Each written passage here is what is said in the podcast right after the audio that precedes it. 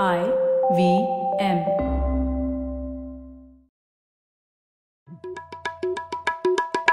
भाई, हम हिंदुस्तानियों को बतियाना बड़ा पसंद है। बंगाली में अड्डा, उड़िया में खोटी, कन्नड़ा में हरटे और हिंदी में पुलियाबाज़ी। इस कला के लिए हमारी हर भाषा में एक शब्द है। तो प्रणय और मैं तो अक्सर मिलकर पुलियाबाज़ी करते ही रहते हैं। हमने सोचा कि आपको भी इसमें शामिल कर लिया जाए। तो आइए प्रणय और सौरभ के साथ करते हैं पुलियाबाज़ी। हेलो एंड वेलकम, आपका एक और पुलियाबाजी के एपिसोड में स्वागत है। आज प्रणय ने छुट्टी मार ली है, पर मैं अपने साथ एक बहुत ही अच्छे गेस्ट को पकड़ के लाया हूँ पुलियाबाजी करने के लिए। मेरे साथ है नीलेश, जो कि डेवलपर हैं। काफी सारे ब्लॉकचेन और क्रिप्टो करेंसी प्रोजेक्ट्स में उन्होंने कंट्रीब्यूट किया है, ओपन सोर्स प्रोजेक्ट्स में। और इन्होंने ये अभी एक और क्रिप्टो करेंसी प्रोजेक्ट खुद से चलाते हैं, इंडियम नेटवर्क नाम से। इन्होंने पढ़ाई की हुई है आई आई टी खड़गपुर और आई आई एम लखनऊ से। वेलकम नीलेश, आपका स्वागत है पुलियाबाजी में। नमस्कार सौरभ, कैसे हैं आप? बस बढ़िया एकदम। तो बिटकॉइन और क्रिप्टो करेंसी वगैरह बहुत चर्चा में रहता है। इवन हमारी आजकल सरकार से भी बीच में बयान आते हैं कि भाई ब्लॉकचेन जो है वो काफी चीजों को एकदम रेवोल्यूशनाइज कर देगी, बदल देगी। तो मैंने सोचा जरा हम जरा गहराई नापें कि ये ब्लॉकचेन है क्या और बिटकॉइन क्या चीज है। तो शुरू करें आज की पुलियाबाजी। बिल्कुल। तो बताइए ब्लॉक ये बिटकॉइन क्या है, उससे शुरू करते हैं। तो हाँ, तो काफी सारी नई चीजें सीखने वाली है इसमें। धीरे धीरे चलेंगे और चाह, चाहेंगे कि पूरी गहराई में जा सके। तो बिटकॉइन एक तरह से एक तरह का एक इलेक्ट्रॉनिक पैसा है, और इसकी खास बात यह है कि इसमें कुछ गिने चुने लोग, जैसे कि सरकार या बैंक या कोई पार्टी, वो बिचौलिया का काम नहीं करते।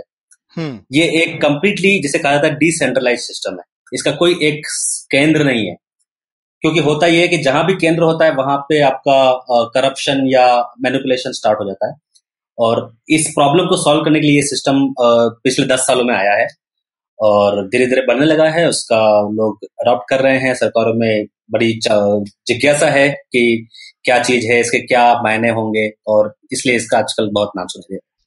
तो तो ये बेसिकली जैसे जो हमारी बाकी करेंसीज होती हैं, उनके उनका जैसे कोई भी सरकार उनको बैक करती है, तो हर करेंसी के पीछे एक सरकार होती है। लेकिन बिटकॉइन एक ऐसी नई करेंसी आई है जिसके पीछे कोई कोई एक सरकार तो बिल्कुल भी नहीं है, लेकिन कोई एक इंसान भी नहीं है, कोई एक ऑर्गेनाइजेशन भी नहीं।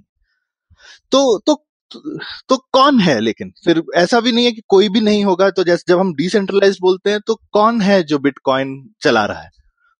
तो दो हज़ार आठ में कुछ साइबर सिक्योरिटी रिसर्चर्स ने ये सॉफ्टवेयर बनाया था जिसका नाम है बिटकॉइन। आप अपने कंप्यूटर पर इस सॉफ्टवेयर को चला सकते हैं, और ये सॉफ्टवेयर इस तरह से लिखा गया है जिससे हजारों या लाखों कंप्यूटर दुनिया भर के मिलकर ही डिसाइड करते हैं कि किसके पास कौन सा पैसा है।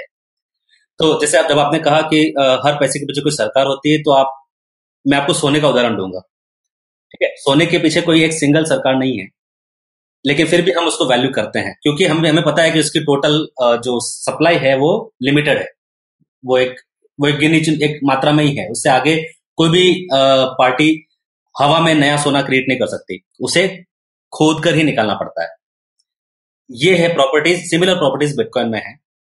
राइट। तो तो ये सोना एक अच्छा कंपैरिजन बिल्कुल है, जैसे क्योंकि हमें पता है अगर मतलब सोना हो भी, लेकिन फिर भी उसको उसकी कुछ तो लागत आती है। आपको उसको खोदना पड़ेगा, प्योर करना पड़ेगा। तो एक सोने की एक इनहेरेंट वैल्यू भी है कि आप उसको अगर माइनिंग भी करेंगे सोने की, तो आपको कुछ खर्चा करना पड़ेगा। तो आप बोल सकते हैं कि मिनिमम, बाद में तो ठीक है सप्लाई डिमांड से उसकी प्राइस तय होगी, लेकिन एक मिनिमम कॉस्ट भी है ही सोने की, कि आपको उसको खोद के कहीं पे पहुंचाने के लिए कितना कॉस्ट लगता है। पर बिटकॉइन तो एकदम डिजिटल चीज है, उसकी तो कोई तो मतलब मैं बस कंप्यूटर में कुछ टाइप करूं तो खूब सारे बिटकॉइन बन जाएंगे, तो इसकी तो कोई कॉस्ट नहीं। बिटकॉइन के पीछे क्या कॉस्ट है? सो so, बिटकॉइन का जो ये जो सॉफ्टवेयर है, ये एंश्योर करता है कि नए बिटकॉइन की जो जो दर है, जो रेट है, वो लिमिटेड है। फॉर एग्जाम्पल, अभी एज ऑफ नाउ ये लिमिट इस पर है कि हर दस मिनट में सिर्फ साढ़े बारह बिटकॉइन बन सकते हैं। इस इस लिमिट को कोई भी चेंज नहीं कर सकता, कोई एक सिंगल पार्टी या दस लोग मिलकर चेंज नहीं कर सकते। कुछ दिनों बाद ये रेट आधी हो जाएगी, तो छह पॉइंट दो पांच पर आ जाएगी। जब ये बिटकॉइन प्रोजेक्ट स्टार्ट हुआ था दो हजार आठ में, तब हर दस मिनट में पचास बिटकॉइन बनते थे। और और ये इस तरीके से एक तरफ फॉर्मूला बनाकर ये कर्व लगाया गया है कि टोटल बिटकॉइन की सप्लाई इक्कीस मिलियन से ज्यादा कभी भी नहीं होगा। तो टोटल सप्लाई ही फिक्स नहीं हो गई है, लेकिन उसका बनने की दर भी ऑलमोस्ट जैसे बोल सकते हैं मैथमेटिकली फिक्स कर दी गई है। तो तो तो बेसिकली बिटकॉइन बनाने के लिए लोग जो अपने कंप्यूटर में सॉफ्टवेयर चलाते हैं, एक तरह से आप बोल सकते हैं कि आप कंप्यूटिंग पावर खर्च करते हैं, तो उससे बिटकॉइन बनता है। हाँ। एक तरह से यस। और और कंप्यूटिंग पावर तो ऐसा कुछ उसका मायने नहीं है। बेसिकली कंप्यूटर चलाने के लिए फाइनली आपको बिजली खर्च करनी पड़ती है। तो फाइनली बिजली का खर्चा जो है वो एक बिटकॉइन में एक एक अहम इनपुट है, उसके बिना आप बिटकॉइन बना नहीं सकते। करेक्ट। तो इसे माइनिंग कहा जाता है बिटकॉइन में। और जब शुरुआत हुई थी तब आप अपने लैपटॉप पर ये बिटकॉइन आप नए बना सकते थे, लेकिन अब इसमें इतनी प्रतिस्पर्धा हो गई, इतना कॉम्पिटिशन आ गया है कि आपको सेपरेट वेरी बहुत उम्दा तरीके के कंप्यूटर जो स्पेशलाइज्ड चिप्स होती हैं उन्हीं पर आप प्रॉफिटेबल माइनिंग कर पाते हैं। तो आपके खर्चे के साइड में आपको दो चीजें हो गई, बिजली और जो हार्डवेयर है आपका। और आपकी इनकम की तरफ पे हो जाएगा कि आपको एक तो नए बिटकॉइन मिल रहे हैं और आप दूसरे लोगों के ट्रांजेक्शन्स को वेरीफाई कर रहे हैं, तो आप उनसे ट्रांजेक्शन फीस। तो ये भी एक तो तो ये थोड़ा चीज सम, तो ये एक तो हमको अभी ये समझ में आएगा कि कोई बिटकॉइन बना सकता है। तो बेसिकली कोई भी बिटकॉइन बना सकता है। तो ये एक तो ये बड़ा डेमोक्रेटिक प्रोसेस है कि जो भी आदमी चाहे वो इस इस कड़ी में जुड़ सकता है और बोल सकता है आज से मैं भी। ये नहीं है कि सरकार की टकसाल है, हर आदमी की टकसाल है। बिल्कुल। इसे कहा है इस कहा जाता है परमिशन लेस इकोनॉमी। आपको किसी से परमिशन लेने की जरूरत नहीं है। ये पूरा ओपन नेटवर्क है, जैसे जैसे जैसे इंटरनेट है, राइट? आप कोई भी आकर आज अपनी नई वेबसाइट बना सकता है, अपना नया ऐप बना सकता है। इसी तरह से बिटकॉइन में कोई भी कोई भी आकर माइनिंग शुरू कर सकता है। बिल्कुल। तो ये ये तो चलिए ये ये तो समझ में आया कि नए बिटकॉइन एक इस तरह से बन रहे हैं। और दूसरा तरीका जो आपने जिस पे जिस पे हिंट किया वो ये है कि बिटकॉइन की एक तरह से इकोनॉमी भी है। जब जब लोग आपस में एक दूसरे के साथ लेन देन कर रहे हैं, तो उस लेन देन में बीच में कोई उस उस लेन देन को वेरीफाई करने के लिए आपको फीस भी मिल सकती है। ये एक और तरीका है बिटकॉइन कमाने का बेसिकली। करेक्ट। तो इमेजिन कीजिए क्या होगा कुछ सालों बाद, जब सारे बिटकॉइन जब इक्कीस मिलियन बिटकॉइन पूरे क्लेम किए जा चुके हैं, उसके बाद भी आप चाहते हैं कि वो नेटवर्क तो चलता रहे, राइट? तो नेटवर्क में जो ट्रांजेक्शन को जो वेरीफाई करने वाला जो काम है, उनके लिए ये ट्रांजेक्शन फीस, उनके लिए ये रिवॉर्ड का काम करेगा। तो, तो ये एक चीज मुझे बताओ कि ये इतना ये बिटकॉइन कम्युनिटी को इतना, लेकिन ये इतना डिसेंट्रलाइज है, तो किसी को इतना भरोसा कैसे? मतलब मैं अपने कंप्यूटर पे बोल दूं ये मेरे दस नए बिटकॉइन बन गए, किसी को क्या पता चलेगा कि मैंने उतनी उसमें कंप्यूटिंग पावर खर्च करी कि नहीं करी, कि मैंने उतनी बिजली खर्च करी कि नहीं करी। आई मीन ये तो डिजिटल है ना, मैं सिर्फ एक कुछ वन जीरो घुमा दूंगा और नए बिटकॉइन बन जाएंगे। बिल्कुल। तो ये प्रॉब्लम कई सालों से लोग इस पर कोशिश कर रहे थे। उन्नीस सौ पिचानवे में ई कैश और इस टाइप के प्रोजेक्ट्स थे। दो हज़ार आठ में एक ये पेपर जो बिटकॉइन का पेपर आया था, उसमें एक बहुत ही आ, आ, समझदारी और आ, क्लेवर सॉल्यूशन जैसे कहते हैं, उन्होंने ये बताया कि अगर हम एक चेन बनाते जाएं जिसमें नया आइटम ऐड करने के लिए या नया ब्लॉक ऐड करने के लिए अगर मुझे कुछ खर्च करना पड़ता है, तो किसी चेन की लंबाई देख के मैं बता सकता हूं कि उसमें कितना ओवरऑल इन्वेस्टमेंट हुआ है। और अगर अगर हम सभी लोग ये मान लें, इस बात पे अग्री हो जाए कि हम सबसे लंबी चेन को हम सम्मति देंगे, तो वो अपने आप में एक सिक्योरिटी इसमें बन जाती है। तो अगर अगर आपको एक नया ट्रांजेक्शन, फेक ट्रांजेक्शन अगर आप ऐड करना चाहते हैं, तो आपको बहुत सारा इन्वेस्टमेंट करना पड़ेगा जो आपके लिए इनफिजिबल होगा। और इस तरह से ये नेटवर्क अपने आप को सिक्योर रखता है। बेसिकली ये एक एक तरीके का जैसे साझा खाता हो गया, तो ये खाता सबके पास है, तो मैंने सिर्फ अपने यहाँ पे खाते में कोई चीज ऐड कर दी तो चलेगा नहीं, ये सबके खाते में वो चीज ऐड होनी चाहिए। बिल्कुल। जब आप मुझे सौ रुपए का नोट देते हैं, मैं उसे तभी एक्सेप्ट करता हूँ जब मैं जानता हूँ कि वो सौ रुपया मैं किसी और के पास जाके खर्च कर सकता हूँ। विच मीन्स उसका मतलब ये हुआ कि हर किसी को ये मानने की जरूरत है कि वो सौ रुपया आपकी जेब से निकल चुका है और मेरी जेब में अब आ चुका है। हाँ, ये हाँ, ये है प्रॉब्लम जिसे बिटकॉइन ने सॉल्व किया। Correct correct. तो इसी और इसी को अंडरलाइन जिसको जैसे ये ये एक हम अभी देख सकते हैं कि ये एक फर्क है बेसिकली बिटकॉइन और ब्लॉकचेन में, क्योंकि ये एक फंडामेंटल चीज जो आपने बताई इसको ब्लॉकचेन कहते हैं। इसके ऊपर अगर हमने एक करेंसी बना ली है, उसका नाम बिटकॉइन या और भी बहुत करेंसीज हैं, लेकिन इसी चीज को हम किसी और चीज के लिए, किसी और पर्पस के लिए यूज कर लें इसी टेक्निक को, तो वो कुछ और भी कर सकते थे हम। बिल्कुल सही। तो अब अगर आप इसके और अगर गहराई में जाएंगे तो आप समझने की कोशिश करेंगे कि हम बेसिकली डिजिटल एसेट्स को दो जगह खर्च करने से रोक रहे हैं। ये सॉल्यूशन है हमारा। और ये प्रॉब्लम सिर्फ पैसे की प्रॉब्लम नहीं है, सिर्फ शेयर्स की प्रॉब्लम नहीं है। आप आप लैंड रिकॉर्ड्स की बात कर सकते हैं, जो जमीन के जो संपत्ति के जो कागज होते हैं। अगर आप मुझे एक अपना जमीन का प्लॉट बेचना चाहते हैं तो मैं मैं जानना चाहता हूं कि उस प्लॉट के एक्चुअल मालिक आप ही हैं। ऐसा नहीं होना चाहिए कि आप मुझे भी वही प्लॉट बेच दें और पार्टी बी को भी वही बेच दें और सी को भी वही बेच दें। करेक्ट। तो आप देखेंगे कि कई सारे देशों में अब ये हो रहा है कि ब्लॉकचेन टेक्नोलॉजी को यूज कर कर वो लैंड रिकॉर्ड सॉल्व कर रहे हैं, सप्लाई चेन को सॉल्व कर रहे हैं, इंटेलेक्चुअल प्रॉपर्टी राइट्स को सॉल्व कर रहे हैं। तो जैसे अभी कभी हिंदुस्तान में तो बहुत बार हमने सुना है कि भाई आपने गांव में पटवारी को घूस खिला के या कुछ करके रिकॉर्ड में नाम चेंज करवा दिया, तो बस जिसकी जमीन जिसका वहां नाम चला गया जमीन उसकी हो गई। तो ये प्रॉब्लम एकदम खत्म हो जाएगी अगर ऐसा कुछ करते हैं तो। यहाँ पे आप ये हो रहा है कि आप एक पटवारी को ट्रस्ट करने के बजाय आप पूरे कम्युनिटी को ट्रस्ट कर रहे हैं। हाँ। ये कम्युनिटी चाहे तो शहर शहर हो सकता है, चाहे राज्य हो सकता है, चाहे देश हो सकता है। Correct correct. तो, तो लेकिन ये इसमें अच्छी चीज समझने वाली है कि बहुत ज्यादा जरूरी है कि खूब सारे इसमें पार्टिसिपेंट होने चाहिए। अगर खूब सारे पार्टिसिपेंट नहीं हो, मतलब हमने बोला कि ब्लॉकचेन है और फिर उसका पूरा का पूरा कंट्रोल उस पटवारी को ही दे दिया, तो फिर भी सेम प्रॉब्लम सेम ही रहेगी, वो सॉल्व नहीं होगी। तो आपको खूब सारे पार्टिसिपेंट चाहिए। तो अगर गवर्नमेंट भी ब्लॉकचेन अपनाए तो गवर्नमेंट उसकी सोल ओनर नहीं हो सकती।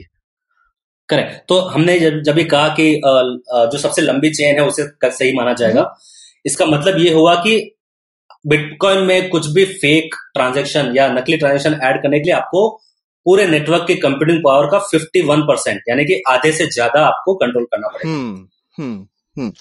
अब ऑब्वियसली ये मुश्किल तो है, hmm. लेकिन असंभव बिल्कुल नहीं है। Correct correct. स्पेशली अगर गवर्नमेंट ही खुद, मतलब खासकर मुझे लगता है जैसे ये बजवर्ड लेके काफी लोगों को शौक तो ये होता है कि सरकार भी बोलती है हाँ हाँ हम भी ब्लॉकचेन यूज करना चाहते हैं, और उसके बाद वो सारे के सारे जो ब्लॉकचेन के पार्टिसिपेंट हैं वो सरकारी कंप्यूटर ही हैं। तो अगर कोई भी जो सरकारी कंप्यूटर का सिस एडमिन एक बैठा होगा, फाइनली कोई मंत्री थोड़ी यूज कर रहा होगा, आप उसको बोलें तो वो तो सारे कंप्यूटर का ओनर है, वो चेंज कर देगा अगर चीज चाहे तो। हाँ, तो होता क्या है इसमें कि दो टाइप के नेटवर्क्स होते हैं, जो एक बिटकॉइन या इथेरियम जैसे हैं जो परमिशन लेस हैं। तो नेटवर्क अपने आप में काफी जल्दी बड़ा बड़ा हो सकता है, साइज में बहुत ज्यादा हो सकता है, लेकिन कुछ लोग चाह रहे हैं कि परमिशनड नेटवर्क बनाया जाए, एज इन कि जो नोड चलाने वाले जो लोग हैं वो गिने चुने हैं, एक दूसरे को जानते हैं, पहचानते हैं और थोड़े भरोसे के लोग हैं बेसिकली।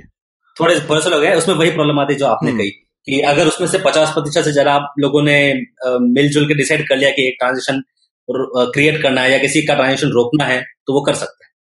Right right. लेकिन ये ये परमिशन लेस में अगर कोई बहुत वैल्यूएबल है तो कोई अगर हैकर ग्रुप आकर के काफी लोगों का कंप्यूटर हैक कर ले या कुछ कर ले, मान लीजिए उन लोगों ने सिक्योरिटी का बहुत ध्यान नहीं रखा है, तो ये एक प्रॉब्लम भी हो सकती है हो सकती है लेकिन बिटकॉइन नेटवर्क अभी इतना बड़ा हो चुका है, आ, करीब आई थिंक पंद्रह या बीस हजार कंप्यूटर्स पे चल रहा है। Okay okay. दिस आर ये जो फुल नोड्स है, उसके अलावा सारे यूजर्स हैं, सारे एक्सचेंजेस हैं जो काफी ध्यान रखते हैं सिक्योरिटी का, तो बहुत मुश्किल है। लेकिन बिटकॉइन की एक खास बात भी है, मतलब बिटकॉइन शुरू ही जो है वो एकदम सिक्योरिटी और क्रिप्टो करेंसी के माहिर लोगों ने शुरू किया था, तो उन लोगों उन लोगों से मतलब हैकर लोग क्या पंगा लेंगे, वही लोग सबसे बड़े हैकर थे दुनिया के उस जमाने के।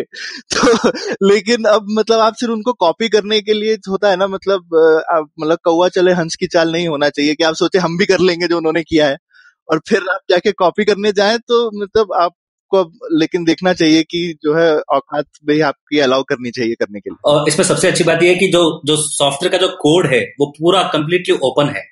हम्म। कुछ भी चीज इसमें आपको सीक्रेट नहीं है, आपको किसी को भरोसा करने की जरूरत नहीं है। आप आप अपने आप को सीख, सीखते रहिए, आप देख सकते हैं कोड क्या कर रहा है, क्यों कर रहा है, इसका रीजन क्या था। हाँ, तो इसमें कोई भी, जिसको अंग्रेजी में हम बोलते हैं कोई सिक्योरिटी बाय ऑब्सक्योरिटी नहीं है कि तुमको पता नहीं कैसे हो रहा है इसलिए कि ताली ताला ताला छुपा के रखा। नहीं, सबको पता है ताला कैसे चलता है, फिर भी तुम खोल नहीं सकते। बिल्कुल, ये वाली ये वाली चीज है। तो लेकिन इसमें इसमें अभी हम दूसरी दूसरी तरफ जाऊंगा, लेकिन एक एक मैं पॉज लेना चाहता हूं।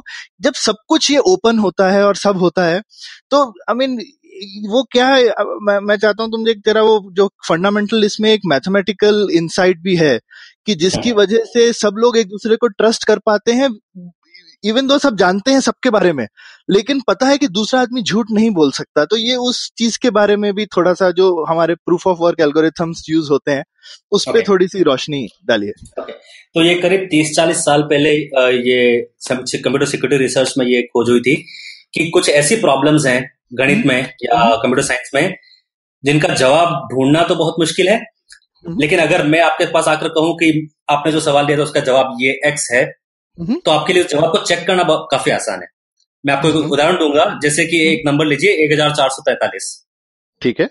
अगर मैं आपको बोलूं कि वो दो दो संख्याएं बताएं जिनको गुणा करने पर एक हजार चार सौ तैंतालीस आंसर आता है, तो आपको थोड़ा टाइम लग जाएगा, राइट? हाँ, लेकिन अगर मतलब अगर मैं हाँ लेकिन मैं अगर आपको बोलूं कि मैंने आंसर निकाला है सैंतीस और उनचालीस, हाँ, फिर तो फटाफट मैं मल्टीप्लाई करके बता दूंगा कि ये तुमने ठीक लिया था कि नहीं। बिल्कुल सही। तो ये जो प्रॉपर्टी है कि वेरिफिकेशन बहुत आसान है लेकिन सॉल्यूशन डिफिकल्ट है, इस प्रॉपर्टी का uh, बहुत इस्तेमाल किया जाता है बिटकॉइन जैसे प्रोटोकॉल्स में, और ये बहुत कॉमन चीज है, बहुत वेल नोन है। आप जब क्रेडिट कार्ड से पेमेंट करते हैं या बैंक की वेबसाइट में एचटीटीपीएस यूज करते हैं तो इंटरनली यही सब एल्गोरिथम्स यूज हो रहे हैं। हम्म हम्म तो तो बेसिकली जब हम एक्सपेक्ट कर रहे हैं कि तुमने इतनी कंप्यूटिंग पावर का यूज किया ही हो, तो ये इस टाइप की हार्ड प्रॉब्लम्स देते हैं।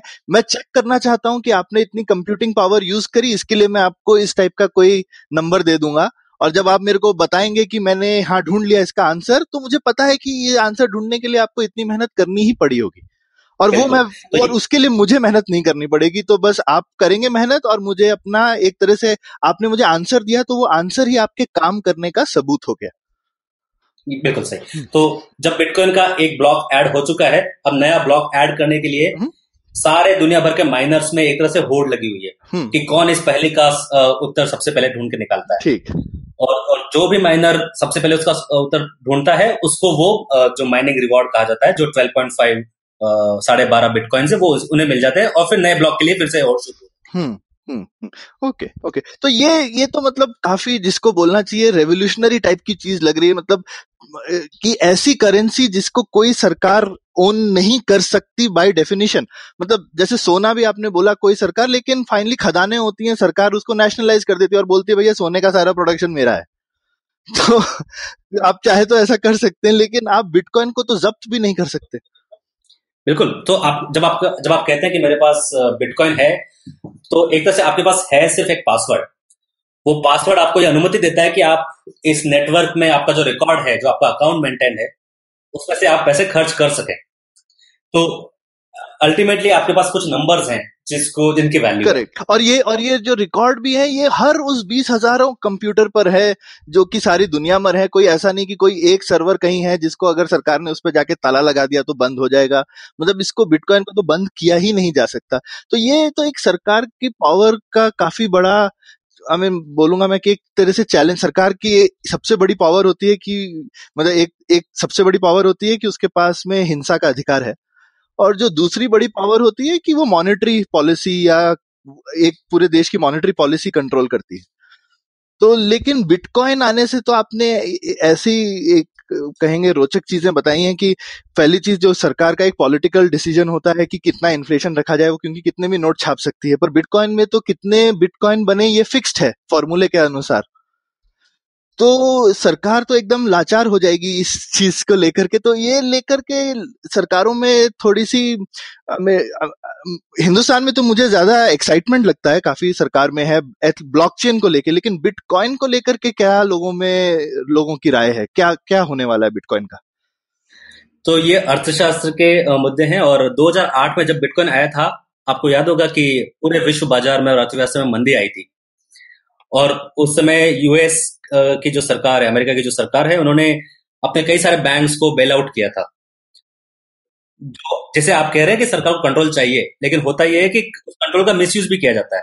जैसे कि अपने ही देश में डीमोनेटाइजेशन हुआ, आपकी जेब के आपके कमाए हुए पैसे सरकार ने बोला कि अकल से मान्य नहीं। Correct, right. तो control can also go both ways, right.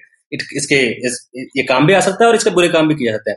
तो बिटकॉइन का बिट, बिटकॉइन जो बनाने वाले हैं या जो कम्युनिटी है, उनका मानना यह है कि too much concentration of power is not good. So अगर सरकार सरकार के पास ऐसी क्षमता है कि वो अपने रुपीज की सप्लाई कम ज्यादा कर सके, तो उनके पास उनके ऊपर ये प्रेशर प्रेशर भी होना चाहिए कि कुछ चीजें उनके कंट्रोल के बाहर हैं।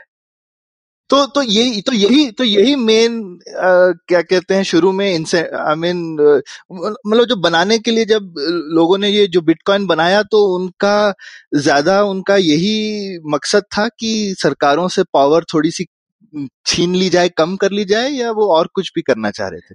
सो पॉलिटिकली या इकोनॉमिक वाइज तो उसमें बहुत सारे अलग अलग टाइप के लोग हैं, बट उनका कहना यह था कि जैसे आप टॉरेंट्स यूज करते हैं, राइट, टॉरेंट्स के अच्छे अच्छे उपयोग भी हैं और बुरे प्रयोग भी हैं, यही चीज बिटकॉइन पे भी अप्लाई होती है। अब हमारा मानना यह है कि overall technology in the long run समाज को मदद ही करती है, तो यस कुछ चीजों तो इसके बुरे प्रयोग भी होंगे, लेकिन ओवरऑल ये फायदे की फायदे की चीज होगी। हम्म हम्म हम्म तो तो बिटकॉइन में ये बोल सकते हैं, मतलब अगर बिटकॉइन हिंदुस्तान में होते खूब पॉपुलर तो सरकार नोटबंदी कर ही नहीं सकती थी, उसके लिए बहुत मुश्किल हो जाता ऑब्वियसली, क्योंकि अगर बिकॉज इमीडिएटली लोग बोलते भाई मैं अपने नोट तो कन्वर्ट करके बिटकॉइन में कन्वर्ट कर लूं, और शायद मैं, फिर आप क्या और ऐसा सुनने में आया कि कुछ लोगों ने ऐसा किया भी था। आ, उसके, okay. उसके बाद से ही भारत में बिटकॉइन सडनली इतना बिटकॉइन इतना हाई। ओके, तो ये हमारी सरकार का काफी योगदान है बिटकॉइन को हिंदुस्तान में पॉपुलराइज करने के लिए। लेकिन लेकिन एक बड़ी रोचक बात यह है कि दुनिया भर के सरकारों में बिटकॉइन के प्रति डिफरेंट डिफरेंट विचारधारा है। जितने बड़े देश हैं जैसे अमेरिका या चीन या भारत, ये इसे थोड़ा सा संदेह की नजर से देख रहे हैं, लेकिन छोटे देश हैं जैसे कि एस्टोनिया या दक्षिण कोरिया या डेनमार्क या बेलारूस, ये इसे पूरी तरह से अपना रहे हैं क्योंकि ये उनको पावर देता है, राइट। अभी तक उन्हें डॉलर्स पे डिपेंड करना पड़ता था जो यूएस जब चाहे तब प्रिंट कर सकता है, या फिर उनका उनका उनका कंट्री इतना बड़ा है कि दे वांट टू कंट्रोल। लेकिन छोटे कंट्रीज में बिटकॉइन एक तरह से बहुत वो उभर के आया है कि उनको बराबरी की पोजीशन में लाके खड़ा कर देता है। यहाँ पे मैं एक बीच में एक थोड़ा पब्लिक सर्विस अनाउंसमेंट भी कर दूं कि भाई ये एपिसोड जो भी लोग सुन रहे हैं, ये कोई हमारे एडवर्टाइजमेंट नहीं है कि आप जाके बिटकॉइन खरीद लें, ये काफी अर्ली और एक्सपेरिमेंटल टेक्नोलॉजी है। तो अगर आप पैसा इसमें लगाना चाह रहे हैं या माइन करना चाह रहे हैं कुछ भी, तो मतलब जरा एकदम जो भी सेबी ये लंबा चौड़ा चीज लिखता है ना, रिस्की चीजें खरीदने से पहले वो आप पढ़ लीजिए और यहाँ भी अप्लाई कर लीजिए। तो तो तो तो मेरे को आई मीन बिटकॉइन के बारे में थोड़ा थोड़ी और चीज और चीज समझते। तो ये तो आपने इसमें ट्रांजैक्शन कॉस्ट की जैसे जो बात करी, तो अभी सबके पास में है बिटकॉइन, तो ट्रांजैक्शन इसमें कैसे होता है और ट्रांजैक्शन कॉस्ट जो है इसकी ये कितनी है, कितनी देर लगती है ट्रांजैक्शन होने में? क्या ये सिस्टम सही में इतना अच्छा है कि ये आज के एग्जिस्टिंग सिस्टम्स को रिप्लेस कर सकता है या चैलेंज कर सकता है? ठीक है, तो मैं आपको पहले कुछ आंकड़े दे देता हूँ। बिटकॉइन में हर दस मिनट में एक ब्लॉक ऐड किया जाता है और एक ब्लॉक का साइज अभी एक मेगाबाइट पर लिमिटेड है। इसका मतलब है कि एक ब्लॉक में आप करीब दो हज़ार पाँच सौ ट्रांजेक्शंस ऐड कर सकते हैं। इसका आप कैलकुलेट करके निकालेंगे तो आपको ट्रांजेक्शन का जो कॉस्ट है आपको बिटकॉइन में पता चल जाएगा। अब उसकी जो रुपीज में वैल्यू है वो, क्योंकि बिटकॉइन के खुद की प्राइस इतनी फ्लक्चुएट हो रही है, इसलिए ट्रांजेक्शन कॉस्ट भी अपने आप में काफी चेंज होता है। जो बाईस सौ रुपए से ऊपर पे पहुंचा था, अभी ट्रांजेक्शन कॉस्ट है वो तीस रुपए पर आ चुकी है। ठीक ठीक तो ट्रांजेक्शन कॉस्ट का बेसिकली ये मतलब है कि चलिए अगर तीस रुपए भी लें तो मतलब मैं अगर किसी को एक रुपया भी भेजूं तो मुझे तीस रुपया लग जाएगा भेजने में। यस, तो ये ट्रांजेक्शन जो जो वेरीफाई कर रहे हैं उनके लिए इससे कोई फर्क नहीं पड़ता कि आप कितने पैसा ट्रांसफर कर रहे हैं। आप चाहे एक रुपया ट्रांसफर करें, चाहे सौ करोड़ रुपया ट्रांसफर करें, वो सिर्फ तीस रुपए तीस रुपए लेने में काम करने को तैयार है। ओके ओके तो ये हाँ, और ये ये कुछ कुछ बाकी सिस्टम भी होते हैं जैसे एक मिनिमम नंबर रखते हैं, जैसे अगर आप इंटरनेशनल बैंक पेमेंट करें तो कुछ तीस चालीस डॉलर लग जाता है उसका, और इस बात पे डिपेंड नहीं करता है कि आपने कितना पैसा ट्रांसफर किया। तो इसीलिए आप बैंक से बैंक जो स्विफ्ट ट्रांसफर वगैरह होते हैं, या इवन हम क्रेडिट कार्ड से भी जैसे देते हैं तो वो वैसे कुछ एक डेढ़ परसेंट लेता है, लेकिन एक मिनिमम अमाउंट भी ले लेता है। इसीलिए काफी जो दुकानदार हैं वो बोलते हैं मैं सौ रुपए से कम में कार्ड नहीं लेता हूँ।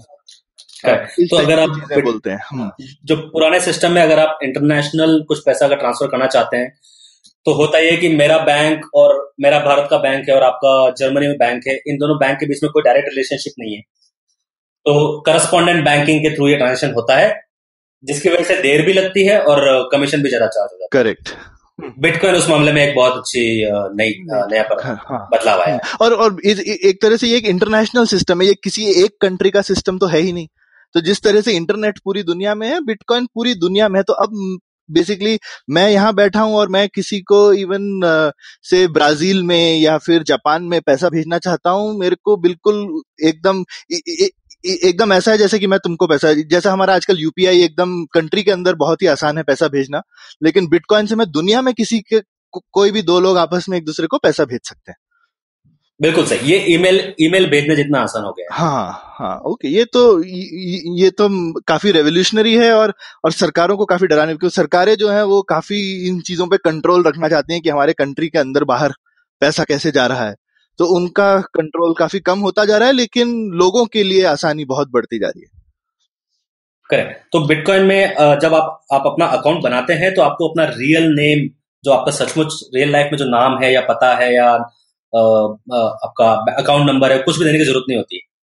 आ, आप सिर्फ एक की पेयर जनरेट करते हैं अपने मशीन पे, जो एक दो नंबर का एक जोड़, जोड़ा है, उसमें से एक आपका अकाउंट नंबर है और एक आपका पासवर्ड है। और आप इसमें खास बात यह है कि आप चाहे जितने अकाउंट जनरेट कर सकते हैं। इससे होता क्या है कि आपने अब आप अपने बिजनेस को बांट सकते हैं अलग अलग पार्ट हिस्सों में, और इसकी वजह से इसे कहा जाता है कि ये प्राइवेसी के लिए या एनोनिमिटी के लिए थोड़ा सा बैक, बैक, लेकिन बैक। एक उल्टी चीज भी हमने सुनी पहले, जो आपने बोली थी कि भाई लेकिन हमारा जो पूरा खाता है बिटकॉइन, जो ब्लॉकचेन है बिटकॉइन के अंदर, वो जो खाता है वो सबके पास है, तो सबके पास सारी ट्रांजैक्शन है, तो उसमें तो मुझे जैसा लग रहा है प्राइवेसी कम हो गई, क्योंकि मेरा क्या ट्रांजैक्शन मैं आपके साथ कर रहा हूँ, लेकिन ये न्यूयॉर्क में भी कोई बिटकॉइन बनाने वाला बैठा है उसको भी दिख जाएगी मेरी हमारी आपकी ट्रांजैक्शन। बिल्कुल, तो आपने सही कहा कि ट्रांजैक्शंस सारे पब्लिक होते हैं, और ऐसे दूसरे भी प्रोजेक्ट्स हैं जो डिफरेंट अलग अलग दिशाओं में जाना चाह रहे हैं। तो जैसे कि जी कैश है और मोनेरो है, ये चाहते हैं कि ट्रांजैक्शंस को और भी ज्यादा प्राइवेट कर दिया जाए। और बिटकॉइन का कहना है कि आपको स्यूडोनिमिटी मिली है, तो आप अगर आपका एक अकाउंट आपका ज्यादा पब्लिक हो चुका है तो आप नया अकाउंट बना लीजिए और उसमें से आप ट्रांजैक्शन शुरू शुरू कर दीजिए। लेकिन आप नया अकाउंट भी बनाएंगे तो आप एक अकाउंट से दूसरे अकाउंट में पैसे डालेंगे ना, तो वहां से आपका लिंक तो हो ही जाएगा, आप छुप नहीं सकते। और और जा, और, और ज्यादातर लोग बिटकॉइन में एक्सचेंजेस के थ्रू आ रहे हैं, एज इन कि वो अपने रुपए दे रहे हैं और उसके बदले में बिटकॉइन ले रहे हैं, और ये काम हो रहा है एक एक्सचेंज पर, जैसे कि भारत में जेपे है या कॉइनोम है, राइट। ये एक्सचेंजेस रियल एंटिटीज हैं अंडर द गवर्नमेंट, तो वहां पर आपकी पहचान वैसे भी पता चल रही है, वो आपका केवाईसी डॉक्यूमेंटेशन करते हैं, आपको पता, पता करते हैं कि आप ये पैसा कहाँ से आया है, किसको भेज रहे हैं। लेकिन ये संभव है कि अगर आप सिर्फ बिटकॉइन की दुनिया में ही रहें तब ये पहचान करना बहुत मुश्किल है कि आप कौन है और आपकी टोटल इनकम क्या है और ये पैसा कहाँ से आया, कहाँ जा रहा है। तो इसके कुछ उदाहरण मैं दूंगा। आजकल आपने देखा होगा कि कुछ रैंसमवेयर टाइप के वायरस होते हैं कंप्यूटर पे, जो आपके कंप्यूटर पे आ जाएंगे और आपकी सारी फाइल्स को एनक्रिप्ट कर देंगे ताकि आपका काम रुक जाए, आपका बिजनेस रुक जाए, और फिर वो आपको बोलते हैं कि अगर आप इनको फिर से डिक्रिप्ट करना चाहते हैं तो आप इस एड्रेस पर बिटकॉइन भेजिए। ये मैंने भी सुना है। हाँ करेक्ट, तो वो इसलिए बिटकॉइन में पैसे ले रहे हैं ताकि फाइनली उनको लेके भागना आसान हो जाए। बिल्कुल सही। तो इसके हाँ। कुछ दुरुपयोग भी हैं। एक सिल्क बोर्ड करके एक एक मार्केट प्लेस हुआ करता था जहां पर बिटकॉइन यूज करके लोग ड्रग्स बाय करते थे ताकि आप ढूंढ ना सके। तो हाँ बिल्कुल, क्योंकि अगर बेसिकली आप खूब अनोनिमिटी है और आप देख नहीं सकते कौन क्या कर सकता है, तो इससे आप बुरे काम भी कर सकते हैं। लेकिन फायदा ये है कि अगर आप ठीक काम कर रहे हैं और आपको डर है कि सरकार आपके पीछे पड़ सकती है, ठीक काम, जैसे मान लीजिए आपकी सरकार के खिलाफ ही आप, जैसे हिंदुस्तान में कितने आरटीआई एक्टिविस्ट का मर्डर वगैरह हो चुका है, तो अगर आरटीआई आरटीआई एक्टिविस्ट जो हैं अपने खर्चे वर्चे और ये सब छुपा के रखना चाहते थे या कुछ करना चाहते थे, तो उनके लिए बिटकॉइन जैसी चीज काफी यूजफुल रहती। और लोग डरते भी हैं कि हम उन आरटीआई एक्टिविस्ट को अगर पैसे दे के सपोर्ट करें तो पता चल जाएगा, तो पता चला कल हमारे घर छापा पड़ जाए। क्या तो अभी बहुत बहुत अर्ली डेज है, एक, एक नया प्रयोग है, अभी सिर्फ आठ ही साल हुए हैं इसको, और इस इस फील्ड में इतनी तेजी से प्रगति हो रही है कि कुछ भी अभी तय नहीं हुआ है। हम हमने ये डिसाइड नहीं किया अभी, मतलब ऐसे ऐसे society we have to decide कि हम कितनी प्राइवेसी चाहते हैं और कितना एनोनिमिटी चाहते हैं और कितना ट्रांसपेरेंसी। और, और जैसा आपने बोला कि ये बिटकॉइन एक करेंसी है, जैसे आपने बोला जी कैश है, मोनेरो है, तो अभी बहुत सारी इस टाइप की करेंसीज बन रही हैं और आपस में कम्पीट कर रही हैं। क्वाइट पॉसिबल कि काफी करेंसीज रहेंगी दुनिया में, ऐसा नहीं है कि कोई एक ही करेंसी होगी जो सब लोग यूज करेंगे, क्योंकि उन करेंसीज की भी आपस में शायद फाइनली एक्सचेंजेस बन जाएंगी, तो आप एक करेंसी से दूसरी करेंसी खरीद सकेंगे। हो सकता है किसी एक काम के लिए कोई एक करेंसी ज्यादा अच्छी हो, दूसरे काम के लिए कोई दूसरी करेंसी ज्यादा अच्छी हो। तो, तो जैसा जैसा कि आप मैंने कहीं पे सुना था, जैसे बिटकॉइन ट्राई कर रहा है कि वो एक सेटलमेंट की करेंसी बन जाए, रोजमर्रा की कर, करेंसी की जगह सेटलमेंट की करेंसी बन जाए, और रोजमर्रा के लिए शायद कोई और करेंसी आ जाएगी। सो so, जब मैंने बिटकॉइन का आपको नंबर्स दिए थे कि एक ब्लॉक में पच्चीस सौ के आसपास ट्रांजेक्शंस इंक्लूड होते हैं, उसका मतलब ये हुआ कि एक सेकंड में छह या सात से ट्रांजेक्शन ज्यादा प्रोसेस नहीं हो पाते हैं अभी। लेकिन जस्ट जस्ट कुछ दिन पहले लाइटनिंग नेटवर्क नाम की एक टेक्नोलॉजी बिटकॉइन में ऐड हुई है, जिससे ये संभव होगा कि हर छोटा ट्रांजेक्शन हमें बिटकॉइन नेटवर्क पे भेजना भेजना ही ना पड़े। तो मैं आपको उदाहरण दूंगा, जैसे आप होटल में तीन तीन या चार दिन के लिए रुकते हैं, आप अपना अकाउंट उनके साथ शुरू कर देते हैं। आप मॉर्निंग में उनका ब्रेकफास्ट लेंगे, उनका स्पा यूज करेंगे, उनका फ्रिज के आइटम्स यूज करेंगे, और उसका सेटलमेंट जो क्रेडिट कार्ड आपका स्वाइप होता है वो सिर्फ आखिरी में होता है। ठीक ठीक इसी तरह लाइटनिंग नेटवर्क में ये होगा कि आप मैं अगर आपसे कॉफी खरीद रहा हूं तो वो आपका और मेरे बीच की ट्रांजेक्शन की बात है, इसे पूरी दुनिया को बताने की जरूरत नहीं है। लेकिन जो हमारा नेट सेटलमेंट है, जब हम आप जब आप और हम अलग रास्ते जाना चाहते हैं, तो वो नेट सेटलमेंट के लिए हमें बिटकॉइन पे जाना पड़ेगा और वो परमानेंट हो जाएगा। तो इससे आपका जो जो ट्रांजेक्शन रेट का जो प्रॉब्लम है कि अभी एक सेकंड में सिर्फ आप छह या सात ट्रांजेक्शन कर पा रहे हैं, उससे आप हजारों में पहुंच जाएंगे और ये फिर बहुत आसान हो जाएगा। करेक्ट। और बाद में वो जो कॉस्ट भी था वो आपके फाइनल पे लगेगा, तो आपके हर ट्रांजेक्शन में उसको डिवाइड कर दें तो फिर वो पर ट्रांजेक्शन तीस की जगह शायद वो एक रुपया या कुछ पैसे ही रह जाएगा। ध्यान में रखने वाली बात यह है कि अभी बहुत ही नई चीज है ये, बहुत से चेंजेस होने बाकी है। अभी हमने स्टार्ट किया है प्रूफ ऑफ वर्क से, इसका मतलब है कि कंप्यूटर ये काम कर रहे हैं और ऐसा काम कर रहे हैं जिसका अपने आप में कोई उपयोग नहीं है, वो एक सॉर्ट ऑफ एक पजल सॉल्विंग है। लेकिन हो सकता है कि फ्यूचर में ये काम ह्यूमंस करें या कोई ऐसी पजल सॉल्व करें जिसका कुछ उपयोग भी हो।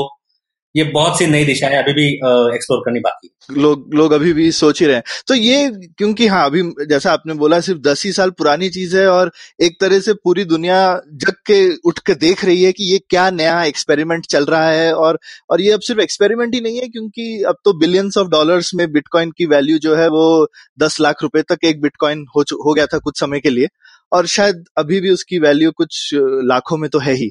तो तो ये हाँ, अभी साढ़े पांच लाख हाँ अभी भी साढ़े पांच लाख रुपए चली रही है, और और कुछ ही साल पहले तक ये कुछ सौ दो सौ रुपए थी।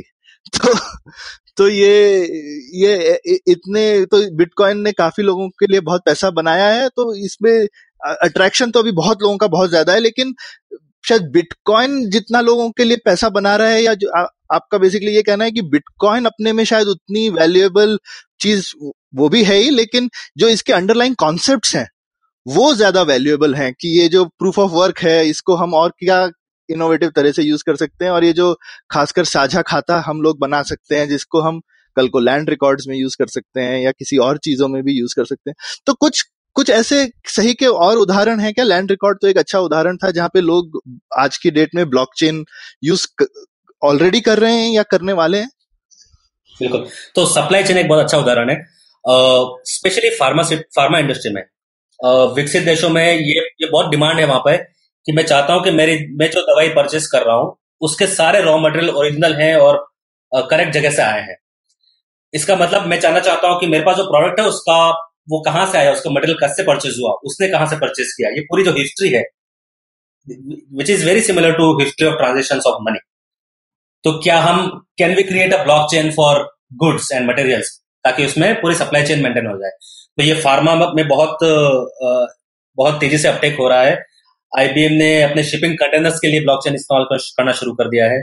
कुछ लोग ब्लॉकचेन कुछ लोग ब्लॉकचेन यूज कर रहे हैं इंटेलेक्चुअल प्रॉपर्टी राइट्स के लिए, कि अगर मैंने एक गाना बनाया है या पॉडकास्ट बनाया जैसे आपने, और आप चाहते हैं कि हर सुनने पर हर स्ट्रीमिंग पे आपको कुछ पैसे मिल जाएं, तो ये एक तरह का ट्रांजैक्शन है जो आप चाहते हैं कि पूरा कंप्लीटली ट्रांसपेरेंटली रिकॉर्ड किया जाए, तो इसमें भी ब्लॉकचेन यूज किया जा रहा है। तो तो लोगों को बेसिकली तो तो अगर कोई हमारे सुनने वाले जो हैं वो ब्लॉकचेन ब्लॉकचेन पे नई एप्लीकेशन बनाना चाहते हैं, मतलब करेंसी तो इसका एक कॉमन एप्लीकेशन है, लेकिन कोई ब्लॉकचेन पे नई एप्लीकेशन बनाना चाहते हैं तो उसके लिए आसान तरीका क्या है? ये इथेरियम वगैरह आसान तरीका है या कुछ और यूज करना चाहिए, क्या आप रिकमेंड करोगे? सो so, बहुत सारे प्रोजेक्ट्स हैं। इथेरियम एक काफी काफी प्रसिद्ध है, लेकिन और भी नए प्रोजेक्ट्स आ रहे हैं। आपको अपने uh, आपका जो डोमेन है, आपको जो प्रॉब्लम है, उसको समझना होगा कि क्या ये परमि क्या ये परमिशनलेस नेटवर्क होगा या परमिशन नेटवर्क होगा, क्या इसमें प्रूफ ऑफ वर्क होगा या प्रूफ ऑफ स्टेक होगा, जिसमें आप बोलते हैं कि आप अपना पैसा दांव पे लगाइए और उसके बेसिस पे आपको नए ट्रांजेक्शन वेरीफाई करने का राइट मिलता है। तो आप अपने प्रॉब्लम को समझिए, उसके हिसाब से आप टेक्नोलॉजी या टूल्स को पिक कीजिए। करेक्ट। और और बहुत लेकिन इम्पोर्टेंट चीज है कि आप जैसा भी नेटवर्क बनाए, इसमें ए, एक तो बहुत ही इम्पोर्टेंट चीज है कि अगर लेकिन अगर आप ही उसको अकेले चला रहे हैं तो फिर वो मीनिंगलेस हो जाता है, फिर तो उसका कोई मतलब नहीं है, चाहे परमिशन हो चाहे परमिशन लेस, उसमें लेकिन भागीदार काफी सारे लोग होने चाहिए। Yes yes. तो ब्लॉकचेन एप्लीकेशन का कुछ क्राइटेरिया आप नोट कर सकते हैं। एक तो ये कि उसमें ये जो मेन प्रॉब्लम था, डबल स्पेंडिंग का जो प्रॉब्लम था, वो होना चाहिए। अगर आपके आप, आप जो प्रॉब्लम सॉल्व करना चाह रहे हो उसमें डबल स्पेंडिंग है ही नहीं, आपके लिए वो समस्या ही नहीं है, तो आपके लिए ब्लॉकचेन की जरूरत नहीं है। और दूसरी चीज ये कि उसमें मल्टीपल पार्टीज होनी चाहिए जो एक दूसरे को ट्रस्ट नहीं करती, क्योंकि अगर वो ट्रस्ट करती है तो फिर एक सिंगल डेटाबेस भी आपका काम कर लेगा। बिल्कुल। तो क्योंकि हमें इसलिए हाईलाइट, क्योंकि काफी बार होता है कोई नई टेक्नोलॉजी आती है ना, तो जबरदस्ती हम कभी कभी उसको लगा देते हैं, चाहे उसकी उसका यूज हो या ना हो। तो ये इम्पोर्टेंट चीज है कि पता हो कि भाई हम लगा रहे हैं तो उसकी सही में जरूरत है, और अगर हम उसका ओरिजिनल मोटिवेशन समझे। तो ये आपने दो काफी अच्छी चीज बताई, तो ये ये बहुत बढ़िया था नीलेश। मेरे ख्याल से हम ब्लॉकचेन क्या है और बिटकॉइन क्या है काफी अच्छे से समझ में आया, जैसे आपने बहुत ही सरल और साधारण भाषा में समझाया। तो थैंक्स सो मच। ये लग रहा है कि एक ऐसी नई चीज है जो कि दुनिया को बदल तो देगी, पर कैसे बदलेगी, जैसे आपने बोला, ये हम लोगों पे डिपेंड करता है। कुछ ऐसा नहीं है कि कुछ हो गया है, हमको नई संभावनाएं समझ में आ गई हैं, उन संभावनाओं को हमको यूज करना है। ये बहुत नई तकनीक है और इसने हमको इस इस ये हमें फोर्स कर रहा है कई सारी चीजों के बारे में सोचने के लिए कि पैसा क्या है, पैसे का रोल क्या है, ट्रस्ट और विश्वास क्या चीज है, और सिक्योरिटी क्या चीज है, कि, कितना हमें ट्रस्ट चाहिए, कितना हमें सिक्योरिटी चाहिए, राइट। तो जैसे कि अभी आधार जैसी चीजें हैं या यूपीआई जैसी चीजें हैं।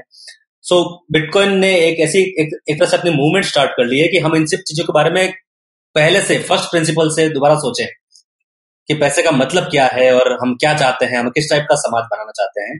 और इसने हमारे लिए कुछ ऑप्शंस नए खड़े किए हैं और अब ये समाज को देखना होगा कि कौन सा रास्ता लेना चाहिए। हाँ, क्योंकि अभी तक तो जैसा ठीक है जैसा जो अभी समाज बना है वो इसीलिए, क्योंकि जिसको बोलना चाहिए हिस्टोरिकल एक्सीडेंट्स की वजह से, कि भाई पहले कुछ हुआ, उसके बाद कुछ हुआ, फिर इतने सारी चीजें हुई हैं, तो उसकी वजह से आज जो है सो है।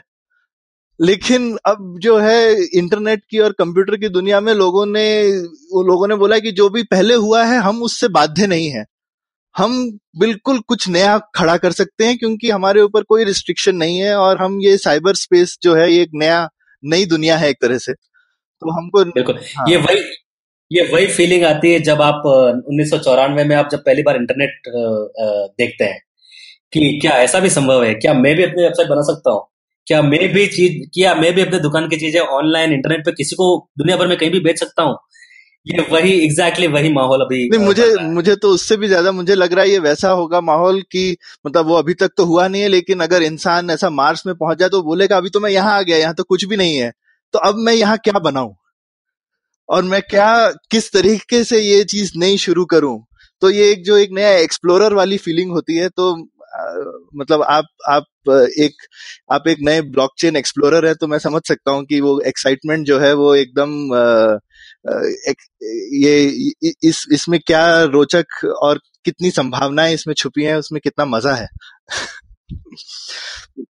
Perfect perfect thanks thanks so much Nilesh. ये आज की आज की पुलियाबाजी में मजा आ गया, और हम फिर आपको बुलाएंगे जब हमको ब्लॉकचेन के कोई और पहलू डिस्कस करने होंगे। बिल्कुल, बहुत बहुत धन्यवाद। तो उम्मीद है आपको मजा आया। पुलियाबाजी में शामिल होने के लिए हमसे मिले Puliyabaazi at Gmail dot com या फिर एट पुलियाबाजी ट्विटर पर। फिर मिलेंगे अगली पुलियाबाजी।